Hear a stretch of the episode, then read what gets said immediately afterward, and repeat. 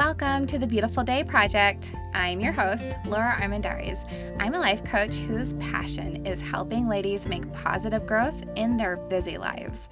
In this podcast, we work on healthy changes and we always lean on God's power and wisdom to give us strength.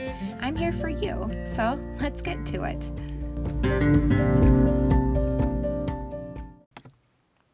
You're listening to episode number 104 of the Beautiful Day Project.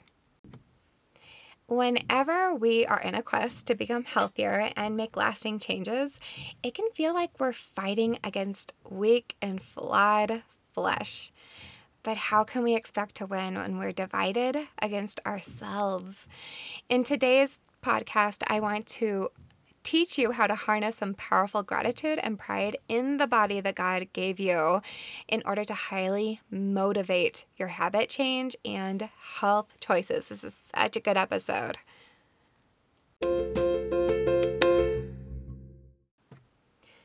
I believe everyone deserves to be healthy and should have access to the solutions that I teach in my course, Weight Loss from the Soul.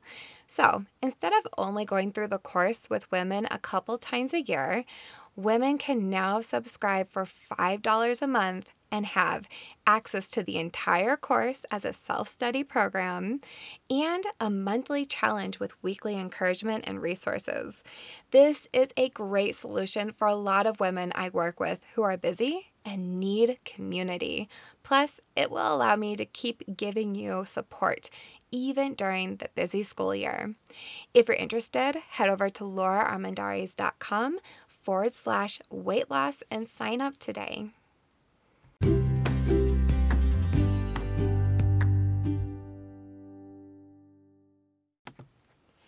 For way too long, I have looked at the woman in the mirror as if I were critiquing an English paper.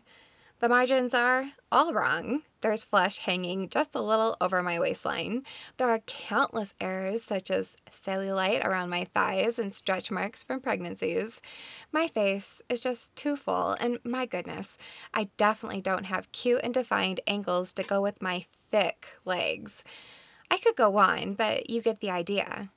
However, unlike a stack of essays, there is no whipping out a red pen to mark things up so that I could get all get it all edited proficiently in a matter of minutes. And yet, I liked to think that if I worked hard enough, I could whip things into shape in no time at all. And that is how I saw my body, a flawed object that I was responsible for perfecting. It was so sad. And in no way did that ever make me feel confident or proficient. Instead, I felt even more ashamed of the binge eating that I was doing at the time and even more ashamed of my imperfect body. Somehow, at some point, our culture fed us the idea that we were in charge of exactly how our body looked, and anything short of magazine perfection meant that we weren't cutting it. We weren't trying hard enough. Everything we do out of that attitude and space becomes almost punishing. Trying to force our bodies into a mold, and we often do things that are really hard and feel so terrible that we give up or just go back to our old ways. When you're wanting to lose weight for the last time, let me tell you that your perspective and attitude towards your body is worth spending a little time thinking about. Because when you value and respect your body, you will find extra love, extra motivation, and extra perseverance to do what brings you closer to a healthy life. Now, I've sort of defined this and broke down into a three step process, and I really encourage you to go through this. It is worth it. So, when you have a moment so if you're if you're driving or you're walking on a treadmill or something like this of course it would not be a good time to grab a pen and paper. But when you have time today i really want to encourage you to do that. And of course if you are in a position where you could grab a pen and paper stop push pause and go do that right now okay? Okay. Number one take some time to think about all the ways your body has shown up for you what has it gotten you through and enabled you to do. For me, I am thankful for my body for allowing me to be active. Over the years, I've enjoyed being able to go for runs and do exercise and keep up with children and enjoy outings with family and friends.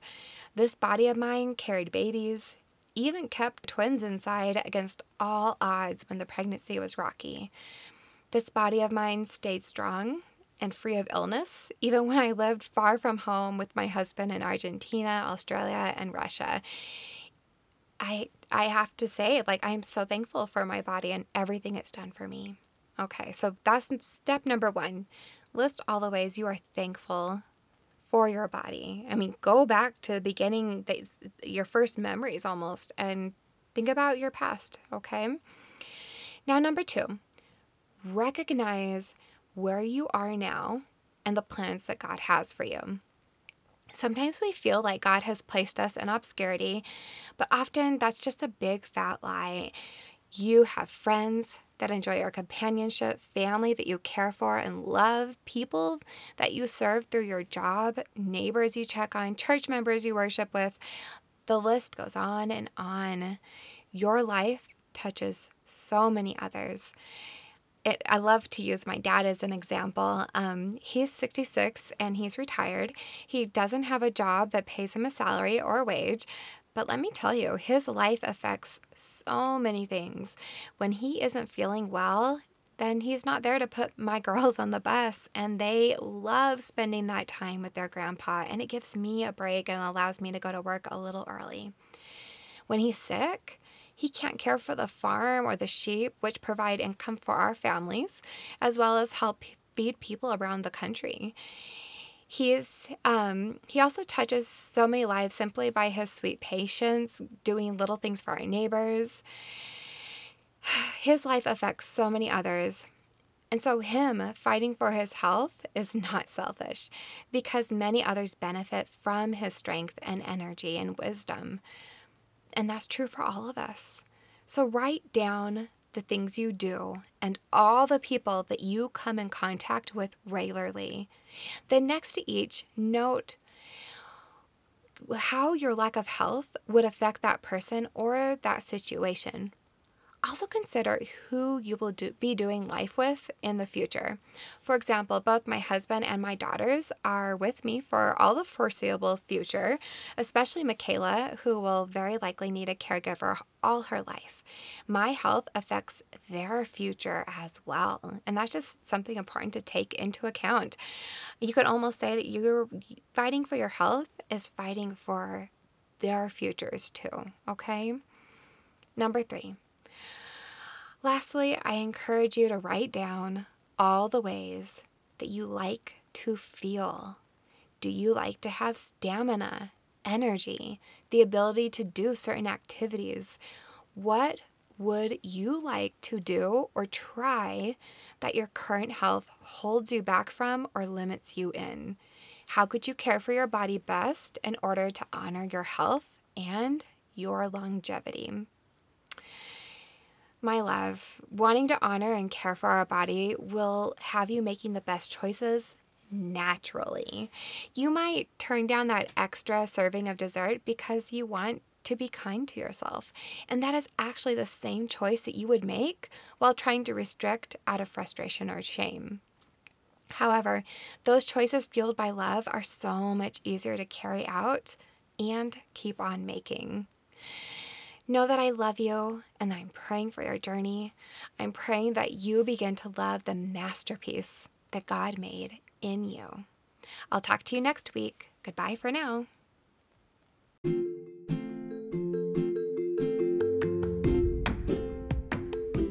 Don't forget to subscribe to this podcast and share it with your friends if it was helpful. I love being here for you. Visit my website to read more about my life and my work at loraarmendariz.com. That's L O R A A R M E N D A R I Z. And of course, you can always find everything linked in the podcast notes.